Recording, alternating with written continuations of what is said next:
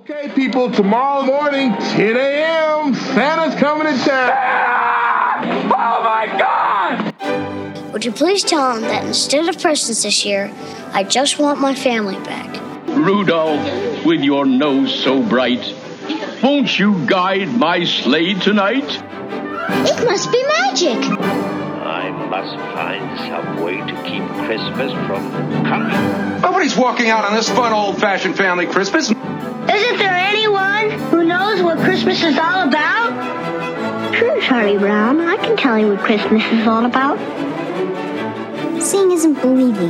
Believing is seeing. Best way to spread Christmas cheer is singing loud for all to hear.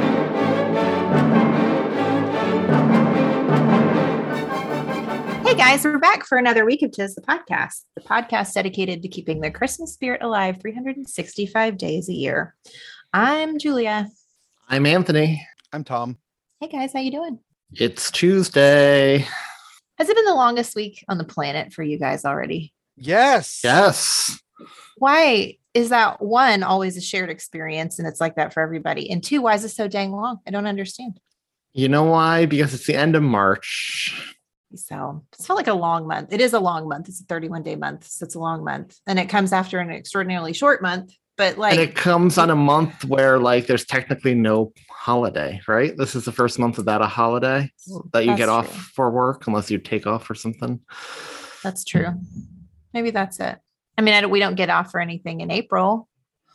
Oh, I get Good Friday off. Hmm. Yes, indeed. I um but Hallmark did release their dream book digitally this past month. I haven't Uh, looked. it comes How many out things have you physical circled with your copy. Sharpie marker? uh, you know what? Let me tell you how many things I. Uh, let me give you an idea of how many things I circled with a sharpie ma- marker. If I got everything I wanted, I'd be spending fourteen hundred dollars, and that's Oh after. gosh. And that's after I made cuts. so good stuff then. Okay. they so have what- this amazing wreath. It's a wreath with Jack Skellington's head in the center with the hat and the Santa beard. And he talks. It's animatronic. He moves his head and talks like his head is poking through the wreath. And it is awesome. Okay. And uh, it has a QR code so you can scan on your phone and see it move and talk, which is awesome. oh, that's neat. Yeah. Do they have good peanut stuff this year? They have cute peanut stuff. Luckily, not as much as last year. They have a lot of peanut stuff, but not all Christmas stuff. So, Okay. like the Christmas ones are affordable. They have a cute, like hundredth, happy hundredth anniversary Charles Schulz. It's his desk with the stuffed Snoopy on it and a comic strip on it. So that's cute. Is it going to be the 100th anniversary? Yeah, which is insane. That is insane. That's nuts. Really persists. And they have tons of awesome like Disney and Marvel and DC stuff, which I am a sucker for. They have an awesome Doctor Strange one I want. I could go for Doctor Strange. Yep. They have an amazing Bat- Battinson one. Did you say Battinson? Yeah, that's the Oh, n- okay, that's the they gave first him time I've online. it. That's cute. That's funny. We've been in Lego mode. So we found ourselves in a lot of toy aisles lately. And they had a Battinson action figure. And it is not him doing the voice for the action figure. I'm just going to tell you that right now. I hate when that happens. and it's so funny. but I mean, it's not a bad voice, but it's not him. Right. It's almost like if he and Christian Bale had a baby, it'd be like, that's the voice. and it's a little confusing. Speaking of Legos, they have a cute Lego BB-8 ornament with a Santa hat on, which I'll probably Aw. get because I got the Darth Vader and his ugly sweater Lego ornament last year. That's an excellent choice. I thought it was a good holiday special. It was a good holiday That was a real. Why are you wearing that ugly sweater? and I mean, me and Sarah obviously do not have kids, but they have this adorable first Christmas ornament, and it's Grogu on a little rocking horse, which is wrapped in a bow, and it oh. says Jedi's first Christmas, and it's little baby Grogu rocking on the horse. Like, I kind of just Okay, want to pick it up without like, you know, You it meaning stash it. anything. You just save it for years, yeah. however long. Yep. It could be, it's not Larry's first Christmas. Darn it. Oh, it would have been good last year for Mhm. Larry. Been good last year. You could backdate it. Thom, how was your week? Uh, it's good. I little issue at work, but having lots of fun and trying to get some stuff cranked out so I can relax after this. You have some vacation coming up. No, Just want to get it done so you can relax. Just want to Just in relax so general. I can take so I can uh uh sleep tonight. Yeah, no, I've got stuff to do tonight, but it's all good. I'm taking half a week next week, just for an R and R. Just going down to my parents' place in Florida, just for a long weekend. Leaving Wednesday afternoon and just coming back Sunday. Very nice. Yes. Don't forget the sunscreen. Don't forget to bring don't forget to bring a towel. How was your week, Julia? Yeah, how's Julia doing? Um, I mean, aside from it just only being Tuesday and it feels like it should already be Thursday, it's fine. We've got um, a big go live coming up at work. So it's got kind of that um, hovering cloud of anxiety hanging over everything, right? That will all just like next week, either in an explosion or a nice settling of, you know, happy people. My week at work was anxious too because they're reorging again. And I was like, Ugh. it looks like my team is being split up, which would make me very Oh. upset because I'm actually happy at work for the first time in like five years Oh. here. Uh, but I just got the email tonight that our team is going to be together for a Yay. bit. So I'm very happy about that. Oh, that's Yay, good. That's awesome. That makes me happy. That's good. Yeah. Actually, Julia, you made me the happiest all week this past week Oh, yeah. Did I? Because you posted you were looking for people to run this fall spooky marathon with you, with this 5K with you. And Gordy's uh, pumpkin run. Are you going to do it? uh, maybe I will. But the fact that uh, because I do the 5K at Thanksgiving every year, maybe I'll do the Halloween one virtually with you, the pumpkin run with you. Very nice. But uh, it was just a fact that fa- you posted a fall event that's already taking registration. That makes me it. very happy. Don't you love it? I do love that. So I I, did that Gordy's run last year, but this year I'm doing the, it's called something. It will, I think it's called the Fall Spectacular, which is like a booster you put on top. So you get three extra medals, which is honestly uh, the only reason I'm doing it because I really like those medals. on my wall. Are they like fall themed medals? Yes. And so you do an, a run in October, November, and December, something like that. And they each have their own little medal that's themed, and it's just great. It makes me happy. And I got a booster medal because if you run with a pumpkin in your hand, you get the extra one, and it's just like a whole thing. Oh, that's awesome, Julia. Maybe I will Yeah. join and do it with you. We can I might too. participate virtually. It'd be so That would much be fun if all three of us did it. It would be And fun. then we can compare our times, and Anthony and I can cry that Julia beat us. that Julia like triple lapped us. so my plan with the girl I work with who is super active um, is to run a half marathon in November. So we'll see if that actually happens. oh. It's just talk right And, th- now. and then and then you do the New York Marathon next year, and I finally get a chance to meet you. I mean, let's face it, if I'm doing a marathon, it would probably be that one, not just because it's one of the most well known, but also because Anthony is local. And also because Robin Arzon might be running in it. And if I see Robin Arzon in real life, I might literally die. But really, Anthony, But really, Anthony. uh, well, well, if you come up, we can take a live Peloton class too, because they'll probably be back in session. You can take what? A live Peloton class and be in the studio class. with the instructor. Nobody if wants I to do that. come to New York City, do I get to pick the class? I'll let And you pick the Cody, class. will you be angry at me forever? I will. I mean, No. I will. If I'm traveling to New that. York City, it'll be Robin. I'm fine with that. I love Robin. Robin's amazing. Anyway, And I promise if you run the marathon, I will not be like Kramer in the episode of Seinfeld where he's he's cold because he fell asleep in the hot tub overnight and the power went out. So he's like literally shivering and he's standing on the sidelines watching this guy run with a really hot tea. But like, you know how everyone holds out the water and the guy grabs a tea and throws it in his face. Oh, no. I will not do that. I promise. That's good. I appreciate that. You know what else I Um, appreciate? what do you appreciate this week, Anthony? I That we're checking this movie off our list. What'd you say, Thom? I appreciate not Anthony I appreciate you, Thom. I'm not. I'm not this- getting. adding this So- to our. We were trying to figure out how it got added because Somebody three of put it on the ideas sheet when I just copied all that over. So I don't. I don't know if that. I don't think it was me. I don't know, uh, but I'm the only one that has history with this movie. I'm quite sure. I'm quite certain of the three of us. Uh, I have some stuff to say during the history segment. Do you? Okay. All right. Maybe I'm wrong, but I I don't know if I put this on the list or not. It doesn't belong on a Christmas podcast. Spoiler alert.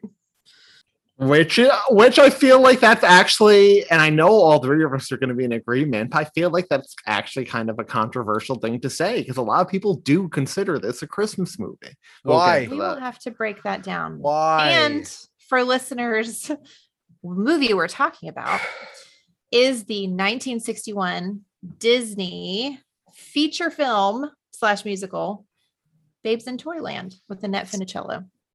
Spider-Man: No Way Home's clarify, not looking so unfestive now, is it, Thom? Uh, no, it's not. But you know what I want on our list while we're talking Marvel? I want Hawkeye. I Oh, yeah, that on the list, but you didn't watch list. it. Yeah, I was- watched it. Okay, we Oh, we can definitely throw it on the list now because I wanted Let's- that on the list earlier this year. Yeah. Let's get it on ASAP, y'all. I will definitely do that. I'll put it now because I want to talk about Hawkeye. Okay. Okay. Um, Babes in Toyland, put out by Walt Disney, like I said, in 1961. Uh, full color musical, lots of dancing, lots of costumes, lots of sets, lots of stories. Lots of what? Lots of sets. Oh, Jesus. Sets. Julia, will you say it? Please don't make me say it. Just you say it. Please don't make me say it. Call him a pervert. Call him a pervert. to clarify further, most reviews of this movie make glaringly clear that this really is a quote family film um, designed for younger viewers. As in, younger viewers are going to appreciate this a lot more than older viewers will. No, they're not. And we'll talk about that. No, they Okay. don't. Daddy, a quick please turn this off. It's not good. Ellie's quote, I had to watch this by myself because, and I quote, Ellie, said, and I quote, Daddy, please turn this off. It's not good. All right. Quick plot synopsis before we get into histories. Um, this is actually not a part of the plot synopsis. Um, so Babes in Toyland is a remake of a operetta and has is preceded by another Babes in Toyland type remake of the operetta, which had um, Laurel and Hardy in it. I'm researching the history. I realized, oh man, this movie, like Black Christmas, is going to come back to haunt us multiple times. so it's had a few iterations. Um, most critics agree this iteration doesn't hold true to the source material for the most part. And um, we'll talk a little bit more about Is it because it's filled with fairy tale characters that I can't see being in an opera? All right. So, quick plot synopsis. Um, Mary Contrary is set to marry Tom Piper when he's kidnapped by Rodrigo and Gonzorgo, two goons working for the evil Barnaby who wants to marry Mary for her inheritance. Histories with Babes in Toyland. Anthony, you go first. Oh, I have seen this before. Back, way back when I was a child, and I must have trauma blocked it because I didn't think I had seen this before. But when I started watching, I was like, "Oh, yes, I have. Yes, I have." And I, it's not the one I'm more. I'm more familiar with the Drew Barrymore, Keanu Reeves one. Um, which I also don't have great memories with because I think I did not like that one either. Spoiler alert when we cover that one eventually.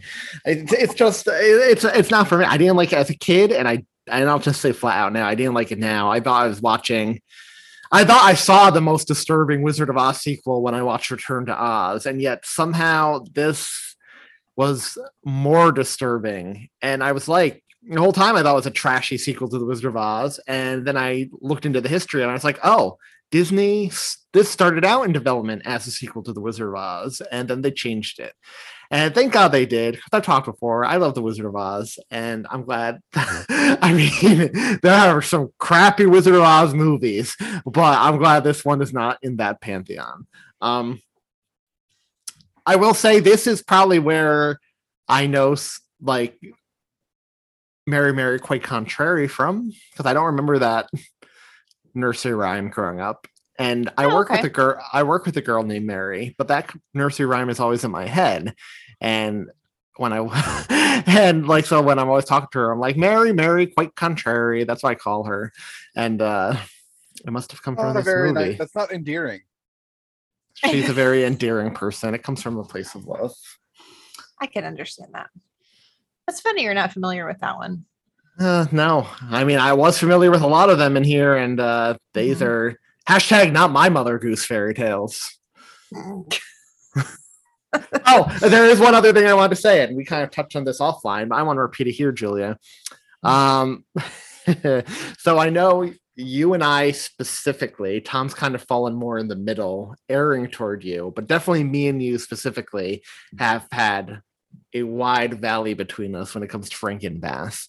and Rankin Bass is my nostalgic thing growing up. It, it, and I acknowledge it's very rooted in nostalgia. I still love those shows. Mm-hmm. Um, but one of the complaints, not complaints, it's not even a complaint really. One of the comments you always have every time you watch a Rankin Bass special is, I feel like I took an acid trip. well, let me tell you, after watching this, I was like, man, a, we finally see what Rankin Bass would look like in live action. And B, and B, I took a badass trip, I feel like, after watching this. So yeah. Those are my scatterbrained history and thoughts on this film. Thom, what about you? Uh I thought I had seen this as a kid. Not so sure. I don't like it. I really don't like it. Um, I don't remember any of it from childhood whatsoever. I don't remember the music. I don't remember the really awful. Wait, you don't remember the Toyland, Toyland? Wow. Uh-uh. So that's the one thing I did remember from the special, right. even though I didn't right. think I had seen it. I feel like that music kind of transcends it. But anyway, uh-huh. sorry, Thom. I didn't love the music either. Did not love it. And I'm a lot more pro musical than Anthony is usually. Is that true? I didn't think that was true. I feel like I've not we haven't hit a musical I haven't liked on this show yet. But I don't know, but I, I feel like I'm more excited about old musicals. Yeah, old ones. Yeah, that's probably true. That's old definitely musicals. probably true. Yep. Yeah. That's a key term there. So not a fan. And you said Ellie also not a fan. Did Christine join in the watching party? Ellie was not a fan. Uh no, she had no interest in seeing this. Man. I would like to. Christine, if you're listening, I just want to say this is not an Anthony pick. Do not lump this in with the rest of my bad choices that you judge me for. Oh, I'm gonna make sure she listens. She she hears that. She's Did Sarah a- watch this with you, or was Sarah fam- familiar with it?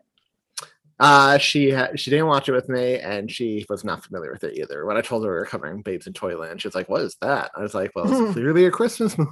I mean, the, t- the, t- the title can be very misleading. It's very misleading because that's not a Christmas movie. Um, okay, so I have the most history with it um, because I used to watch this movie all the time when I was a kid. Um, my mom and I are musical fans. We're musical and Disney fans, and you put those two things together. And I watched it when I was a kid. And I just remember like I still remembered most of this movie. What's interesting is the only song that was super familiar to me was Babes in Toyland and um, the toy making song that's mostly gibberish. And then the math song Mary sings, that's when you hear it as an adult, you're just like, wow, it's just they made choices. Um, but I remembered most of the scenes, um, which was nice. And I haven't seen this thing in 25 years, probably. So I don't know how it got on our calendar because I don't even remember as a kid thinking this thing was a Christmas movie. Um, so it's inexplicable to me. It just showed up. Uh, but Nobody wants to take that- credit. Okay, y'all. all that to say, I'm probably the one that put it on there because somebody probably said, "Isn't that a Christmas movie?" And I'm like, "A chance to watch it, put it on the calendar." I can totally see that happening, but I uh, I was chatting with Anthony earlier on our group chat we have going to some podcast. Uh, lots of fun. It's mostly uh, are you watching it? Can I watch it discussion? Um, but when I completed watching it, my comment was, I'm done and I'm sorry. Crying, laughing emoji face. And I said, I'm really not sure how this movie will track with zero nostalgia involved, but I suspect I know. Hashtag, this is my Rankin Bass. This thing is an acid trip galore. And I inexplicably love it, even though it's pretty terrible. You know what? I'm gonna pretty bad. can I pose a question to our listeners right now? Because I am Yeah. just legitimately curious. So, uh, our English listeners who really don't have history with Rankin Bass because it's just not a thing out there. If you haven't seen Babes in Toyland either, which one tracked better for you seeing it for the first time, Rudolph or this? Because I'm legit curious which one Yeah. would track better. I don't think Rudolph is a great example because Rudolph is not as Rankin and Bassy as Rankin and Bassy gets. It's not on the same level as this one. You gotta She- you gotta do like Nestor or something that's like real, like what? Like That's true. Like- That's true. Yeah, Rudolph's not a good example. Pick a trippier one and then butt it up against this thing and let's see what's the bigger train wreck. Okay. English listeners, watch Nestor the long-eared Christmas donkey and this and tell us which one tracked better. Or if you really want to go down that Rankin Bass rabbit hole, watch the Leprechaun's Christmas Gold and this and tell me That might be the better one. I think that might one be the better tracks one. better. They each have the same amount of Christmas in them. No. That's true. That the leprechaun true. has a little more christmas actually um okay so this movie um i just want to frame it on the timeline scale okay uh wizard of oz came out in like 39 right Mhm. um Mhm. willy wonka and the chocolate factory came out in like 77 okay this And Mary one came out in Poppins 61 When was Mary Poppins? yeah and then mary poppins was when it was after this but And I only bring up Mary Poppins because that was also Disney. And Disney, Correct. this is Disney. was and I I am watching it. I was thinking to myself, did this movie have to walk so Mary Poppins could run? Did Disney have to do a weird, trippy? This is one of their first live action ones in order to try to get their bearings and realize oh, it's not exactly the same as animation. I I'm I is I'm curious. I'm legit curious about that because it's not the same animated storytelling and live action. So I do wonder if they had some rough transitions going to live action from their animation and then they perfected it by the time they got to Mary Poppins. I don't know. I don't know. Well, right. So Mary Poppins was three years after this when it came out in 1964. Um, and this is the first live action musical that Disney ever produced. Mary Poppins is also considered a live action musical, Despite the Um, animated penguins. despite which is just so wonderful, aren't they? They are. Um, so yeah, this one is seen as a predecessor and not a successful one. This one didn't do as well as Disney hoped it would. In terms of the timeline, though, you just laid out, because I know you're not a huge Wizard of Oz fan, but can you admit the Wizard of Oz is at least better than this? Oh yes. Objectively, Yes. objectively, not subjectively. It is better. Yeah, Yes. Wizard of Oz is better than this. Just from a pure story standpoint, this thing is And I- all I just feel production wise too, like considering this was 30 years prior, just about Well, 20 years prior. So that's an excellent point because I mean this is um this is in the category of 60s musicals, right? And, particularly Disney 60s musicals. So you've got Yeah. lots of song and dance, lots of beautifully costumed dancers and singers, big choral events, and like a magnificent set. The set's great. I, I loved the set. It felt just as much Disney as it did big Hollywood production. And when I was watching it, I'm like, this feels so much both in format and in look as Wizard of Oz. And I was like, I guess this came out right after it. No, no, you got 30 years different, 20 and some change difference. Which is between crazy to me. Which is such a testament to Wizard of Oz um, because they did it much better than Disney did it with this one, having the Yeah. Disney guns behind it. And that's surprising. So, Mhm. um, okay, so let's do casting credits. Um, this movie was directed by Jack Donohue. He has quite a bit of TV in his back pocket. Um, he was did on 30 Rock and played by Alec Baldwin.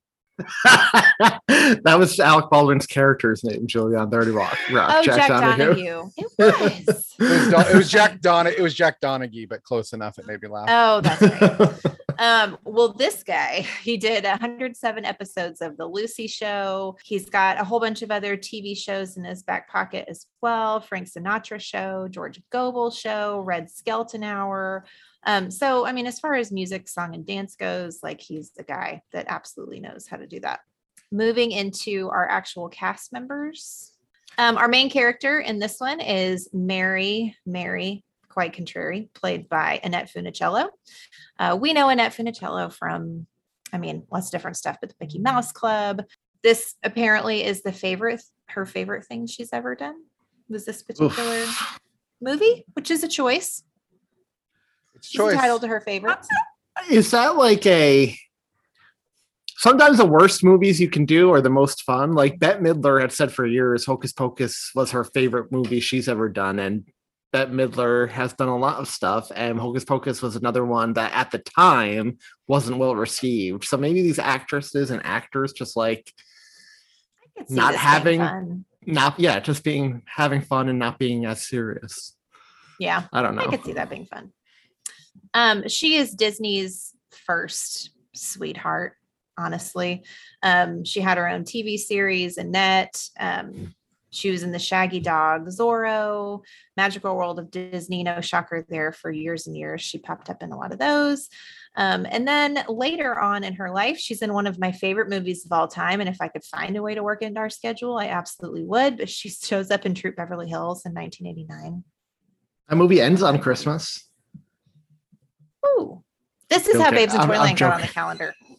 This is it. prob- it probably is. You mentioned it. This is and, exactly how it got on the schedule. It's my fault.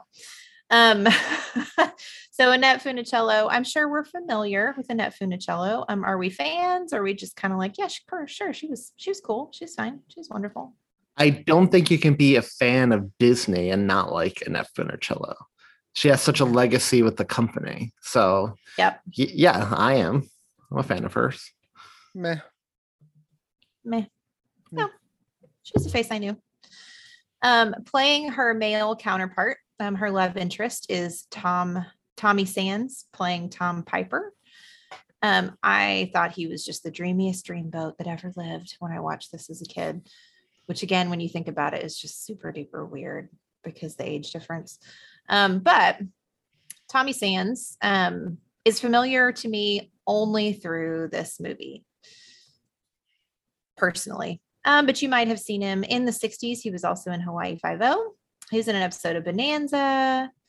Um, he was in the TV series Wagon Train for four years, The Ed Sullivan Show, The Longest Day, small part in The Longest Day. And then, interestingly enough, and I did absolutely no research on this because why would I do that? He has a soundtrack credit to his name from the 2017 Guillermo del Toro movie, The Shape of Water, which is very What? interesting. I didn't even know this guy was still alive. I don't know if he's a singer. Maybe he sang in his heyday. He is still alive. He's, he's still around. Born in 37. Well done. He had a nice Wow. voice. Meh. His voice is nice. You might not like the words that came out of his mouth, but it was a pretty voice. Um, playing our villain is Ray Bolger, playing Barn- Barnaby Barnacle. and if you hate alliteration, you're really gonna hate this movie. And he is, uh, speaking of the Wizard of Oz, probably best known for the Scarecrow. He was the Scarecrow. That's right. Um, If he only had a brain to choose to avoid this movie. he was in a few episodes of Little House on the Prairie, The Love Boat, The Partridge Family, and in 1979 he was in a single episode of Battlestar Galactica, the TV series. That's so funny that he was a scarecrow, isn't it? I mean, yeah. I mean, I didn't lots see him and think, "Oh, that's a scarecrow." That's a scarecrow. yeah, lots of Wizard of Oz connections. lots, lots. See, it's funny. I did see him initially and think Scarecrow, but because I'm a big fan of that film, I watch it yearly. But uh, you know, he is without the Scarecrow makeup for about five minutes in that film at the beginning and end, when he's just a farmhand. Oh, yeah, but nobody ever nobody ever remembers that though, right? Like, No, that's I definitely remember. don't. But that's where Yeah. Anthony's saying since he watches it enough, he Yeah. does remember it. Huh.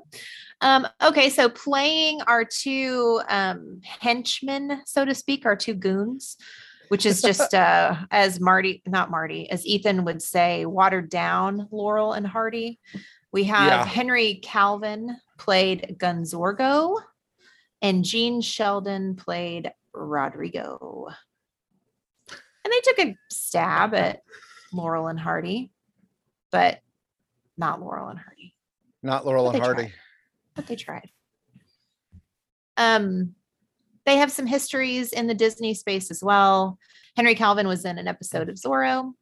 And then Gene Sheldon, who is more familiar to me, I think he was probably in a lot more stuff, was also in an episode of Zorro, but he was in um, a lot of other older movies as well. Um, he had a longer career, so you might have seen him in um, a few other things in the late 30s up through the 60s. I he doubt it. passed away in 82. I doubt Oh, it. please. Well, he was familiar to me, but I watch a lot of older stuff, I think, than you do. I'm more cultured in that way. Julie's more cultural in every way over both I- of us, Thom. I think what you're saying is you fancy. I, I She, she, she's bougie. We've got some other smaller roles. Uh, Mother Goose is played by Mary McCarty. Question That's her arm in that goose, right? Yes, absolutely. That fake hand was pretty convincing, though. She weighs 189 pounds. Okay. Oh, she does at the very beginning. She tells him to shut his filthy goose mouth. Um, we also have a few other um, prominent Disney faces, like Kevin Corcoran plays Boy Blue. Tommy Kirk is a face I really know. He plays Grumio at the end, who is uh, an apprentice to the toy maker. Um, his face is most recognizable to me from the Disney space, the old school Disney space, um, but that's because he was in the Swiss Family Robinson, and that's another movie I quite like. He's a Robinson kid. He's also in Old Yeller and The Monkey's Uncle. I recognized him from that as well. And Son of Flubber. His face was all over Disney. Um, a bigger role, but really not featured a whole lot, except for the last little bit of the movie, is Ed Wynn. He was playing the toy maker, who is our only Christmas connection in this entire movie. Um, and he, I know him best, and I'm assuming y'all do as well from Mary Poppins. Just a few years later, he would go on to be Such a I love Mary Poppins. Such a I do better too. And you know what I've learned through this movie taught me many things, but this movie really taught me that there's an appropriate amount of Ed Wynn, and it is the Mary Poppins amount of Ed Wynn. I would also argue it's Alice Wonderland amount of Ed, Edwin because he voiced Who the Mad he? Hatter. Oh, he was the Mad Hatter. Yeah. He uh, he has a very, I think, in addition to his musical stuff, he did a lot of voice acting. So Okay, that makes sense. He has a Yep. quite memorable voice. Um, and then we have a whole bunch of other cast members, lots of characters in this one, tons of dancers, tons of singers. So pretty darn big Ton- cast, but and the small central characters, if you haven't seen this, are all ba- mostly based on nursery rhymes, which That's brings right. me to a question I have for y'all. As a kid, what was your what nursery rhyme scratched that itch for you as a kid? Which one did you like as a kid? I used to re- I used to really like Hey Diddle Diddle, The Cat and the Fiddle, The Cow Jumped Over the Moon. That was over the moon. Y- Yep, Yeah, nah. that was my favorite. That's None the one of I told have Ellie all the time. Did you have a book of Mother like- Goose rhymes though as Yeah. a kid? Yeah. I did. like Jack and Jill too, which was I like Jack and Jill a lot. let me let me tell you something. Disney likes to adapt the classics, right, as their animated features. Two, I am convinced. I'm surprised they never adapted are Jack and Jill and Hansel and Gretel. Hansel and Gretel just seems like made for a Disney animated movie. I'm surprised they never Yeah. did that. It's such a short little story, though. So are a lot of their old fairy tales. That's true. But you know, we did get a Hawkeye in Hansel and Gretel, and honestly, do we need another version? That was a we. That was not the Mother Goose version. Let me tell you. Choices were made. um, okay, so let's get into this movie. Um, the stage is set initially, uh, as they do in musicals, where you must introduce your setting.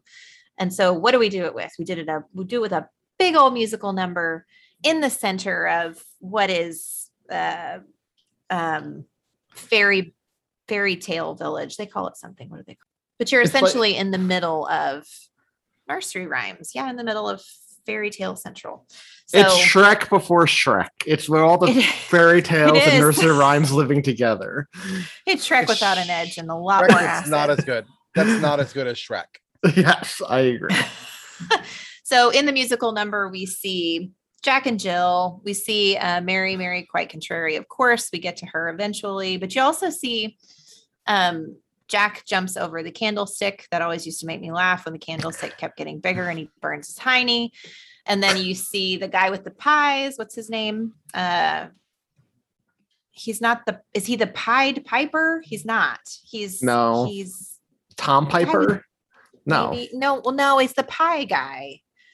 And they even say who he is, but I can't remember. But I just remember as a kid watching that one and loving how the pies sounded like he was stacking cards and being like, that is the most amazing thing I've ever seen. So he has a little vignette, musical numbers with tons of vignettes. Um, you see uh, little Bo Peep with all of her horribly dyed, probably not safe for wool sheep Mm, trailing behind her. That's what I um, was thinking of. I was like, oh man, animal that looks cruelty. bad. Yeah. it's like I remember that looking a lot cooler when I was a kid. It just looks really bad.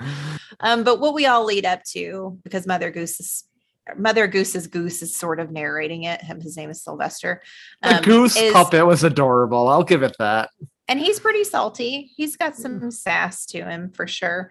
Um, what we're here for is Mary Contrary and Tom Piper are getting married tomorrow. And everybody's super excited about because they're two precious young people who are in love and all is right with the world.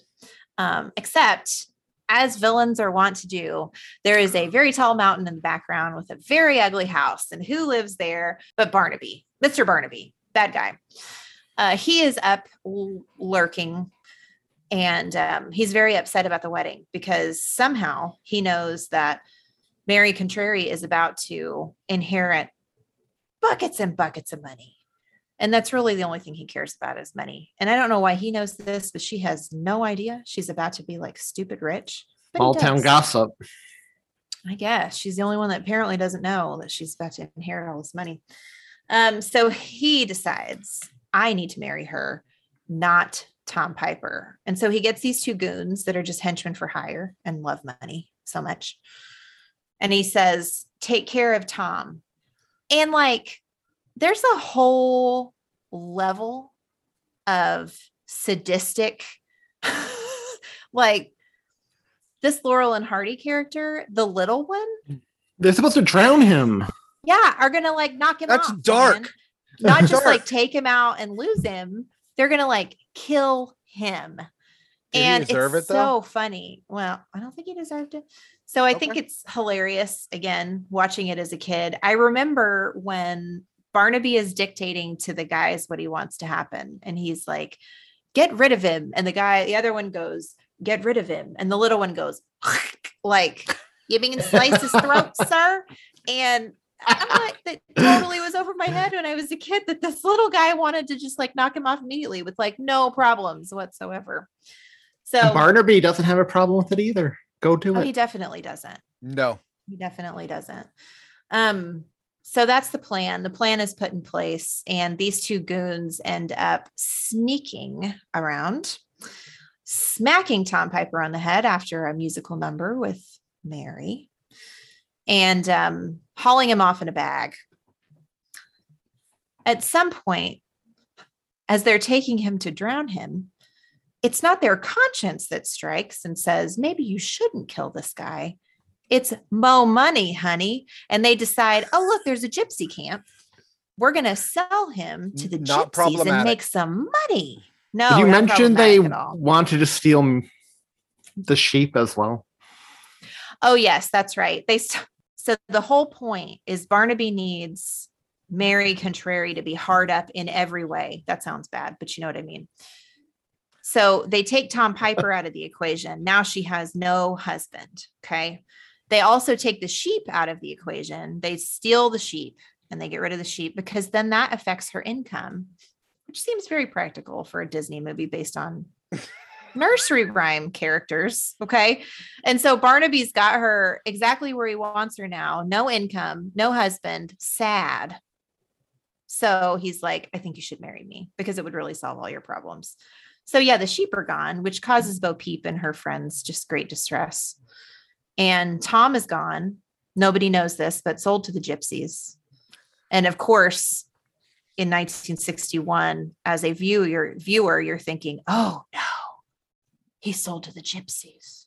Yeah, it's very That's not proper Uh, nomenclature. 1961. yes, exactly. Does Very not does not age well. It's not proper nomenclature. No, it is not. How d- how do y'all what is the proper name? Do we do we say Rom or Romani now? Like to be more I thought I thought the Romani. or Rom. They go they call themselves room. Yeah, I think those are acceptable. Right, Romani.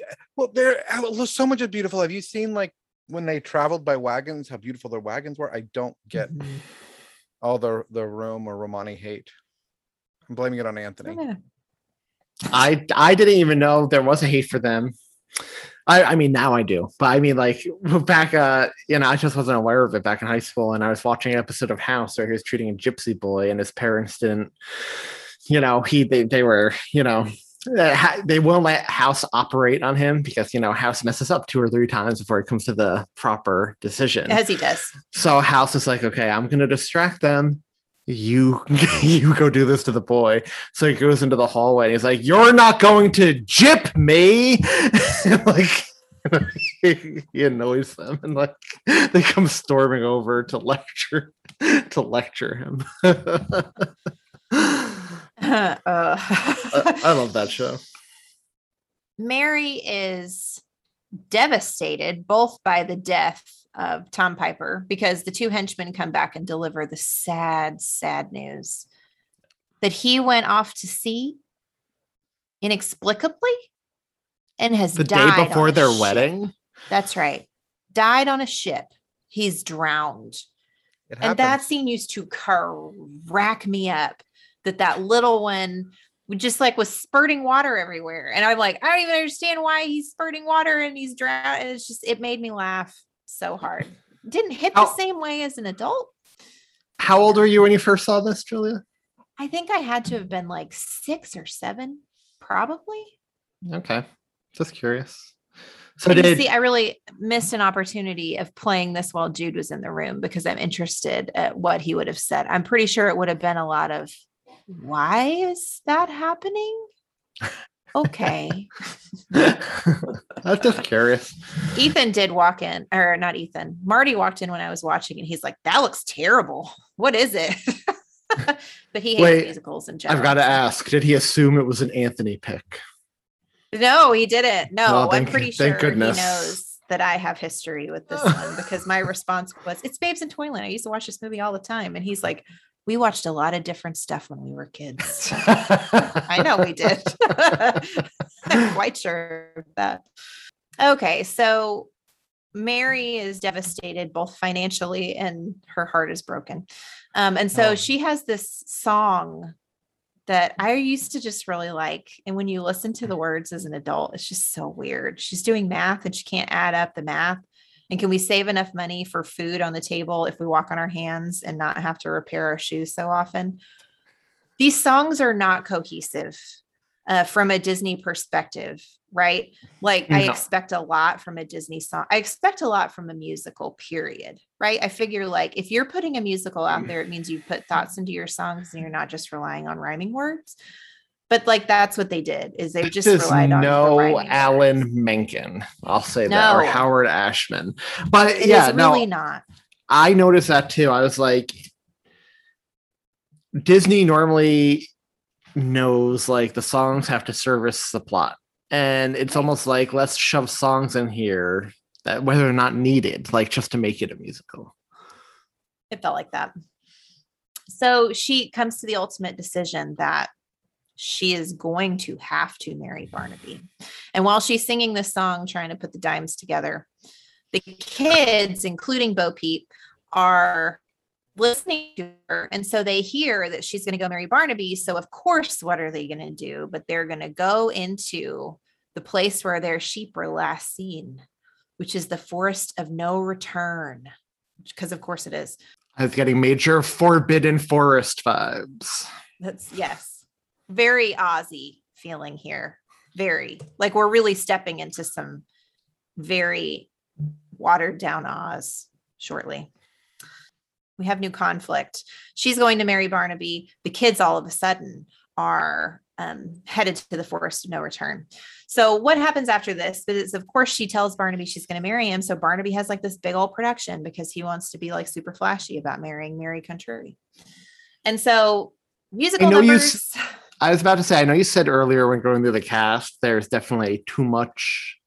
Oh no, you're talking about Ed Wynn. I was about to say Barnaby. I actually enjoyed as a character Mhm. compared to a lot of these the ancillary supporting cast. Like I, I don't know. I think he was more. I mean, I guess back during this time period, you didn't need the three dimensional villain, so he knew what he was, and Yes. you know, He's very self-aware. he fit into the movie. He did. There's it was funny when he's wooing Mary with the dance where she's sitting in the courtyard and he's dancing around. Um that dance is always funny to me too because he is literally one of those birds doing a mating dance a lot of the time like the way that his arms are coming up and it's just I didn't think that as a kid but I thought that as an adult. So who to invite to thrill everybody with song and dance, but the gypsies, right? Why not? So the henchmen start to head on out because they realize I'm pretty sure that's the same group we sold Tom to. And of course, the big finale to the musical number. Huh? Can we sell Tom? You're not going to get much. My family told me that a lot as a child. Oh my gosh. um okay so in this big musical number um we have tom who is alive and well because you get the sense tom can get along with literally anybody He really and you also Toms get the can. sense yeah most toms can there you go you also get the sense that these um the band of gypsies that he was sold to are lovely people okay? Who took him in and treated him like family. Of course they would. And so he is a part of this big production in disguise. He comes out dressed like an old woman and dances a bit and makes these hilarious um or i thought they were hilarious uh fortune telling predictions about Barnaby and what a terrible person he is. Slaps his hand a few times, which always used to make me laugh. And then in the big finale, pulls the rubber, rubber nose off in the wig. And who is it? It's Tom. And Mary is overjoyed and rushes to him. And Barnaby is a little ticked off and finds the henchmen and are like, You really messed up. So Mary and Tom are together again. But what is the great conflict now? those kids are in that forest no return. We got to go find them. So they head into the forest of no return where the kids are being held captive by anthropomorphized, anthropo, anth- oh, say the word. Anthropomorphized. That's it. Trees. Literally the Wizard of Oz trees that capture They them are. and throw apples at them. Yeah. They they are. but these just encircle them and tell them to stay. And they do because they're obedient children. Uh, Mary and Tom find them, and the trees inform them we have to take you to the toy maker because the toy maker is in charge of the forest. And they're all like super course, jazzed of course. this. Of Because course, who else- is. Who else? We can't have a lumberjack or a Tom Bombadil. No, no. The toy maker runs the forest. The toy maker is also the mayor and the chief of police in Toyland. This is Don't forget dumb that. show. Dumb. Dumb, Oh, dumb. so dumb, So dumb. dumb. In a while since we hit that one, guys. It has been a while. um, so the crew heads to the toy maker shop, and before we actually they actually meet the toy maker, we get a peek into how terrible the toy maker is as a person. And it is a lovely illustration of what DevOps is like sometime when you develop something wonderful and pure, and then you give it to your people and they ruin it all. Just kidding, but not really. So we see the toy maker and Grumio, who is his apprentice, in the toy shop. And we're like sort of told, but not really told, and you're just supposed to glean it that this guy makes all of the toys for Santa, which leaves Santa in a very precarious position of all he does is deliver them. He's a mailman, essentially. Not a fan.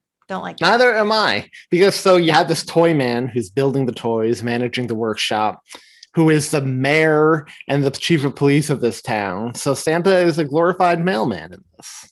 And, and like we got some political streams crossing that like he should not be like all of these things. Should be a division of the duties as far as I'm concerned. Separation of powers. Duties. That's right. Um, so we see uh we see a very Wonka like um gobstopper machine, but it's Yeah. pre-Wonka. So keep that in mind. Wonka does it a lot better, not surprisingly. But when I saw this, I was like, that reminds me of a Wonka machine. Um I watched that episode of The Office last night. It was uh, just happened to be on TV where Michael has a golden ticket idea.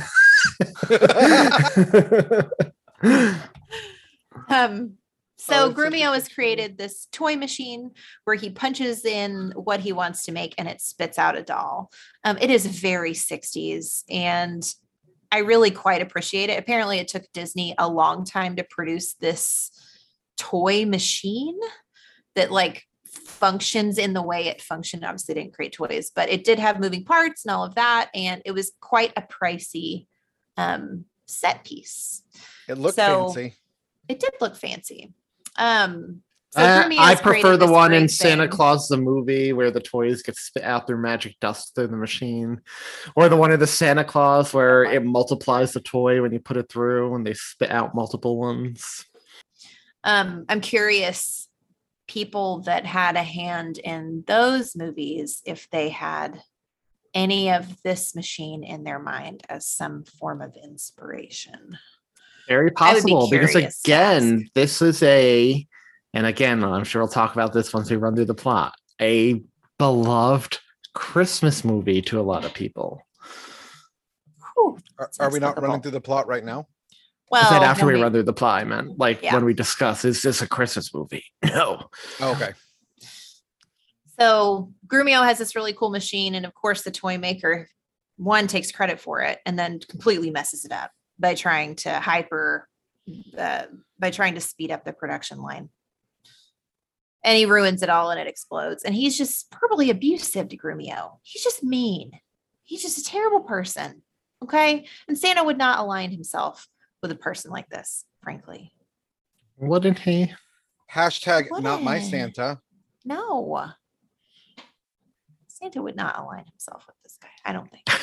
um, so the kids are watching through the window, and after the machine explodes, they rush in because guess what? We got supply issues now, folks.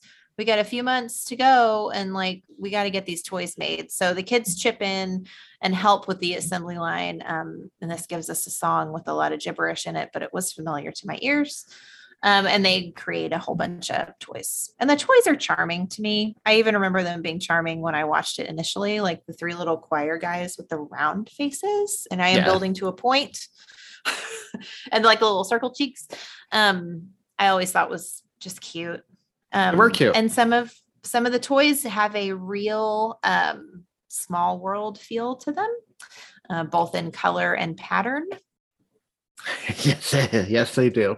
So Um, so they help with the toys. They end up getting the stash up for uh, for Santa, which again really is not mentioned. It's just mentioned that these toys need to be created for a purpose in December. It's like not even really talked about. It's so weird. It's so weird. And might I, in case I haven't mentioned this, this is not good. This It not is good. not enjoyable. I mean, I would beg to differ that, but um, but I have nostalgia. Nostalgia is very powerful. Uh, so Grumio comes out with another invention, a gun that shrinks things. And his idea is uh, we don't need to make a bunch of toys. We just need to shoot a lot of stuff with this gun and it just makes it smaller. Yes. And the toy maker's like, that's genius. that's what I and want then to play Tom- with. Yeah. Well, right, then that Tom- came out that came out wrong. You guys know what I meant. I don't know what you meant. Could you explain? No. and then of course, Tom Piper, the voice of reason, says, Don't you have to have the big things in order to make the small things? Where do the big things come from? And so Grumio is then verbally berated again and sent off to his room to hate himself for the rest of his life. And the toy maker is upset that his bed is tiny. Throws the gun out the window. And guess who's out listening to the last 45 to an hour of the movie? By the way, this movie's very long and it feels it.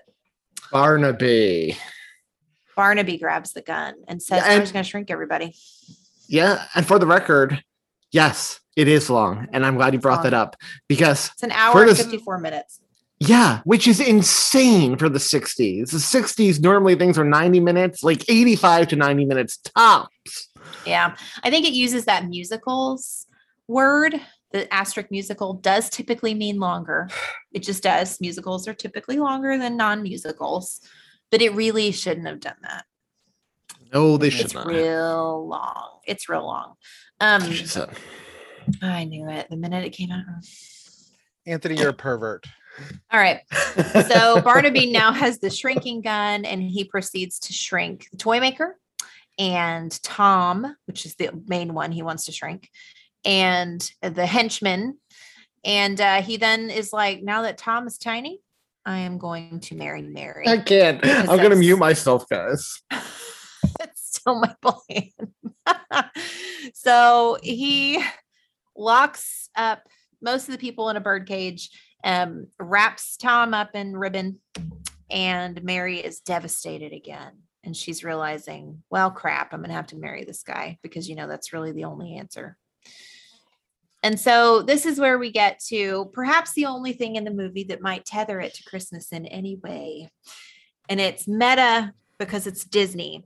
So there is a lovely, still too long, but lovely scene at the end of this movie. And it is the attack using the toy soldiers on Barnaby. Toy Um, soldiers are iconic looking. This is what I remembered most from this film, along with the main Toyland, Toyland theme. That's right. So it's like a 20 minute, I feel like, at least it felt that way. Uh, scene and it's all stop stop motion. Um, it apparently took them six months to film this 20 minutes of the movie. No wonder they didn't want to cut any of it back then. I Six don't blame them. And the toy soldiers you see in the scene are iconic because they are the toy soldiers you see at Disney parks all over the world at Christmas time in their parades. Um, you actually go on to see them as well in um, Mary Poppins a few years later when they're doing the clean up the playroom song, which is delightful and perfectly lengthed and makes sense. It's really Now- lyrics. Can I go back to something you said earlier, Julia? Yeah. You posed the question when I mentioned, oh, that machine reminds me of Santa Claus the movie and the Santa Mhm. Claus. And you were like, oh, how much do they have in the back of their mind this movie? Remember Yeah. the Santa Claus 2, where they had that machine, they also had the toy soldiers fighting uh, toy Tim Allen's, uh, Mhm. fighting the elves. Toy Tim Allen made the toy soldiers. So that, I think, whoever worked on the Santa Claus 2 must have had some kind of love for this movie. And that's the only thing I can think is really Christmassy. And it's really only Christmassy because it took, because Disney took it and ran with it.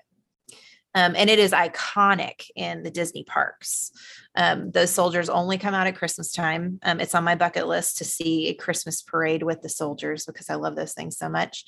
Um, and I haven't yet. So, I mean, when you think of the toy soldiers too, like the soldiers, I mean, you really do think of um I mean, they're just a Christmas in general staple as well. And I wonder I feel like this might have popularized them as a Christmas staple in general, not just Maybe. Disney.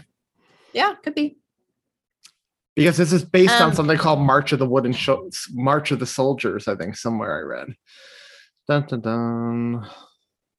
Or there was a song in the opera called March of the Soldiers or something like Mhm. that. But anyway, that's still that's a title of one of the musical numbers still to this day in the Radio City Spectacular, the March of the Wooden Soldiers, which I Mhm. know when I videotaped that at Radio City, Julia, you were like, I couldn't take my eyes off it. That was so cool. well, their legs flail about as if independent from their body. I Um, love I love Riverdance. I'm I almost convinced Christine Ellie should be doing Riverdance. Oh, that would be super cool. I know We'll keep working on her. You should do it. Um, so we have a big battle. Also, inexplicably, the toys come to life, which you're not told until this moment when the toys come to life, which I thought that was kind of like an oversight because up until this point, no toys have come to life. But I understand it's like Mother Goose and all that. That's fine. But I was also surprised, but not upset because we get a cool battle scene between the toy soldiers and Barnaby. Um, that ultimately Barnaby ends up winning because I mean they're toys. It's kind of hard to destroy them. Um, but Annette Funicello enters enters the scene, shrinks Barnaby, and so we got a level playing field between Tom and Barnaby. And we have a nice little sword fight that ensues. Tom bests Barnaby, knocks him into a jack in the box box, and we don't see him for the rest of the movie. We don't know if he's dead, but as dark as some parts of this movie are, I wouldn't be surprised. Mhm. Um, but we don't dead. see him anymore. So there you go. Yeah, make your own mind up about if he's dead or if he just stays tiny forever because she does not. I, th- I think they just sent him back to Oz.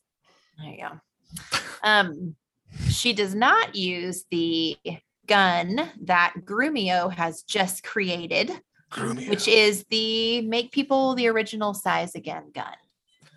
And he uses it on everybody that's tiny. Is that is that the and they grow Republican national slogan for 2022? Make people normal sized again. Make people normal. make people's hands again. normal sized again. Oh, brother. Um, so everybody is returned to their former state, and we have a big wedding number at the end, song and dance in Mother Goose Village. That's the name of it, Mother Goose Village. Um, where the henchmen are now friends because they ended up turning against Barnaby at the end. Um, the trees from the Forest of No Return have joined us in the this the center circle of the town, and they are also welcome and wonderful. And Tom and Mary are married, and she's in. Yay. It's snowing, so you could argue it's a cold season, and she's in a beautiful red cape, which you could argue is it's a Christmas color, and they're in a sleigh that's also red, but there's no Santa, so not a Christmas movie. it's not. Not even a little bit. I No. and I would like to understand because people do consider this a Christmas movie. They play it on like Turner Classic Movies and AMC during the Christmas season during their blocks. So I would like to understand from people who do consider this a Christmas movie. I'm looking at you, Todd, since everything's a Christmas movie in your book. So maybe not you, because everything's a Christmas movie in your book. But I'm looking at some of you who consider this a Christmas movie. Why? Is it literally just because they mention all these toys are for some reason in December? Because I don't think they has to be. specifically state Christmas, do they? I don't think so either. No, like you see a calendar, and December is a month Oh. on the calendar, and we're close to that month, but it's never stated it's for Christmas. I mean, they could have even just like put some snow on the ground or something if they wanted this to be a holiday movie. like do something. I I don't know. It's only at the end, very, very end, that you see snow. There's not a Linus moment. Um, Uh no, not pass not. that test. and there's And I just think- no. It's not a Christmas movie. So March 1961, Walt Disney said he wanted to create a film the standard of The Wizard of Oz. So Walt Disney you failed there too. I'm sorry, man. Um, I do have some an interesting quote here from Tommy Kirk, who plays the Grumio, and it's about working with Ed Ed Wynn, because I just found this very funny. I like behind the scenes stories like this. Quote, I thought he was delightful, and so did everyone else. You couldn't not like him. He was completely crazy. He was just as crazy off screen as he was on, but it was all, of course, an act. and he was good at it. And then he goes on to say, I think the movie is sort of a clunker, especially when you compare it to Laurel and Hardy Babes in Toyland. It's not a great film, but it has a few cute moments. It's an oddity, but I'm not embarrassed about it like I am some of the other movies I've made. Oh. Um so the release date for the movie was just before Christmas. So Disney was pushing this as a Christmas film, which maybe is the only reason people think it's a Christmas film. Um but from our standards it's not. It just happened to be really instead of a movie set at Christmas, it's a movie released around Christmas. I all I'll say is if there are any of you out there, any of you who have the audacity to say Die Hard's not a Christmas movie, but this is on your Christmas list, yeah, I'm, I'm sorry. I, I take m- major issue with that. So takeaways, any quotes, any scenes you particularly like? I do have. I some just want to be done with this. I have some quotes. Okay. I do. I did find it funny when uh, the toy maker, because he was he was marrying them at the end. Yes. I did find it funny when he was like, "Do you, Mary, take this man to be your husband?" And Mary's like, "I do." And the toy maker said, "That's funny. I take him to be your grandfather," because there was definitely an age difference there. Yes, there was. And, and then the toy maker said, Do you, Barnaby, take Mary to be your wedded wife, to keep her in sickness and adversity and poverty and tragedy and disaster? And Barnaby's like, What are you doing? And the toy maker's like, Well, I was just trying to talk you out of it. He's got a few little snarky comments in that whole scene. yeah, he does. He also, I think he even says at one point, Are you sure you don't want to think this over? I, as a kid, thought it was so funny when um, the henchmen and Barnaby would get together and they'd go, "Come, let us lurk," and "Come, let us pussyfoot," and then they would hop off. And that used to make me laugh. That's another thing. I feel like this was, and I know they adapted it from an opera, but even still, like the way Mother Goose and her goose present it at the beginning and the way they talk like that, it's almost like this was written for the stage instead of a movie. Well, Sure. I feel like we're I feel like it was completely disconnected as well. We didn't need Mother Goose at the beginning. She added nothing to the story. Yeah, No, the only thing she, they, I feel like the only reason she's there is so for the really, really thick-headed people out there to realize, oh, all these characters are fairy tale or, uh, or nursery rhymes based on her. sure. But final thoughts on this movie, I, I didn't like it. I it's it's not me.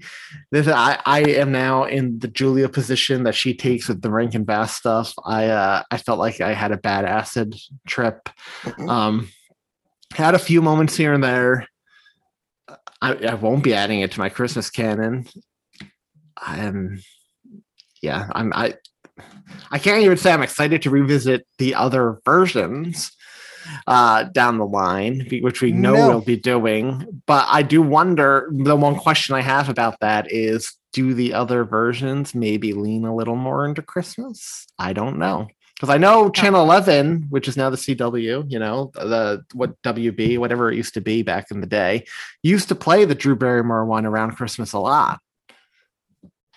So Hmm. i don't know i'll be curious but yeah not not for me not for me don't if we never visit revisit ba- anything about Babes in Toyland again, I'm not going to be a sad person. Well, listeners, now you know who's responsible for it on the list next year. It's Thom because I had to troll him by throwing another version on the list of next year. Don't, don't do that to me. Brother. Um, any other thoughts you want to add, Thom? I didn't like it. I really, really did not enjoy this movie.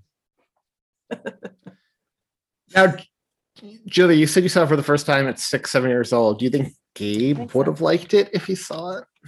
I don't know. I I, don't know. know. Gabe. I know Gabe's slightly older than that, but I mean, do you right. think- I don't know. We might have to test run that and see what happens. Um, would you watch it again, Julia? I I'm sure I'll watch it again. But I think if I watch it again, it'll be in that type of setting. Like, look what I watched when I was a kid. Let's see what you think of it. Right? And would it be around Christmas? No, no. Because I for could me, this is like I watched it when I was a kid, but it was also one of those movies that mom would put on like when I was sick, right? When you're laying on the pull-out bed in the living room and she wants to put on some benign movie that she probably liked the fact that it was almost two hours because then it was two whole hours that I was occupied. And I could fall asleep to it and all of that. So um it was never a Christmas thing. Ever. I, Like, I never. I do wonder maybe did it get associated with the holiday purely because TV played it around the holidays? Like I tell, like I say every I year, the Wizard, the Wizard of Oz is played every Thanksgiving. That has become kind of like a Thanksgiving thing on TBS, That's TNT. bonkers to me. So I wonder if Babe in Toyland does did they used to play Babes in Toyland just in December all the time, and it kind of became a tangentially related Christmas movie because of that that people associate with it. Yeah, I think it was such a fail at the box office that it took them quite some time to actually drop it on TV. But when they did, it's probably right. They probably drop it during the holiday season. And then it's stuck, obviously, because you say you've seen it. I can see Um, that being a big nostalgic thing. Like again, Yeah. I, it's hard not to keep comparing it to the Wizard of Oz because that is such a it's very similar. But Yeah. uh Wizard of Oz is just played Thanksgiving evening for so long. Like when you're full and want something to watch on TV, that's what a lot of people put on. It's like one of those comfort things, like just Yeah. you know, it's that whole vibe of the movie, right? So maybe I don't know. I don't know. Yep. And that's a great way to describe my feelings about the movie. It's not a good movie. it's definitely not a great movie, but I have such feelings tied to it from being a kid and it reminds me so much of my mom like in good ways um that i think i'm always going to like it um but that is pure nostalgia Your nostalgia. and it doesn't I- it does not hold up uh, watching it as an adult without that nostalgia so shall we rank it Sure. So before I tell you my number, I just want to say Rudolph says sends his regards, Julia. No, I'm joking. This this is not like a revenge ranking or something. It's just i, I, didn't really don't give like rudolph a low score. No, I know. I know you didn't. And in fact, I remember you being like extra kind because you know me and Thom were looking forward to it. You felt that was still the early days. You were like, I felt bad ranking it too low. I remember you saying that. that's um, not bad I'm gonna give it a one. I'm Uh, giving it a half a point. I'll come in at a two which gives us a 1.167. should be low. It shouldn't be on anybody's Christmas canon. But I- if it's on your Christmas canon, we want to know about it. And where can they tell us that Well, information? I do just want to say that puts it right above trading places, which I know people out there will be really upset about because they said we were too harsh on that movie. And Yeah, it comes did. right under I Saw Mommy Kissing Santa Claus. Where can people tell us their feelings about Babes in Toyland and why they know- inexplicably think it's a Christmas movie? you know the best way to get a to get that to us is going to be through any of our social media and we've made that very simple for you. You can find us on twitter facebook. We have a facebook group we have linkedin we have reddit. We even have a patreon and you can find those by going to linktree.com slash tis the podcast. Patreon bonus episodes, a little less a dollar a month. Uh, I know we're designing a new sticker this year for our five year anniversary, five years, which is insane. Um, and you know there are different tiered levels where you could get Christmas cards and other holiday random holiday cards in the mail. Every now and then we come out with stuff like pins. Uh, what else is there? You know, you could be on an episode and make us watch something that's amazing or just as crappy if you want to torture us. Um, you know, check it out. I will say on the main show next week, we talked a lot this episode like, what is the purpose of Santa in this world if he's not building the toys or anything? I think that's a nice little, I think that's a question we might be asking ourselves next week when we cover Fat Man starring Mel Gibson next week. Thom shaking his head. Then the week after, we're going to a very innocent ABC Family original Christmas movie, Holidays in Handcuffs, starring Melissa Joan Hart and Mario Lopez. And then we're covering Hawkeye season one. Nice. And then It's good right to after- announce that early so people can start Yep. cycling through that six episode run. And then right after that, we're covering for our, all our Peloton fans out there, we're covering the movie One Royal Holiday, starring Bradley Rose. Bradley Rose from the Peloton, making his acting debut in a Hallmark Christmas movie. We need to legit tell him we are going to be covering that movie on social media and You gotta- see if he will join us and I will die. He replies every time I tag I him in a work. know. Yeah. Um, and that I just want to say the week after that, we are welcoming Jay Skipworth back to the show, a Filmster podcast, to just talk a movie he recommended, Jaws 4, which he says is a secret Christmas movie. So Hot take. lots, hot take. Lots of exciting stuff coming up, and I can't wait to have Jay back because Jay's amazing. Jay's Probably great. more Christmassy than this movie was. Absolutely is. I mean, they have a scene in Jaws 4 where they're opening gifts under the tree. That automatically makes it more Christmassy. That's right. All right. So lots of homework to do, lots of good stuff coming up. Um, and uh yeah. Other exciting news we have 6,528 hours until Christmas. That's 272 days. 38 weeks. 38. That's crazy. If you if you want, I know we all like our little milestones throughout the year. So the Hallmark Dream Book officially comes out April 14th, and then we're only a month and a half away from Leon Day. And it's all downhill from there. Crazy. So years flying, guys. Not this too week quickly. Yeah, no, Not not, this week. This week feels like can we can we speed it up? Bye.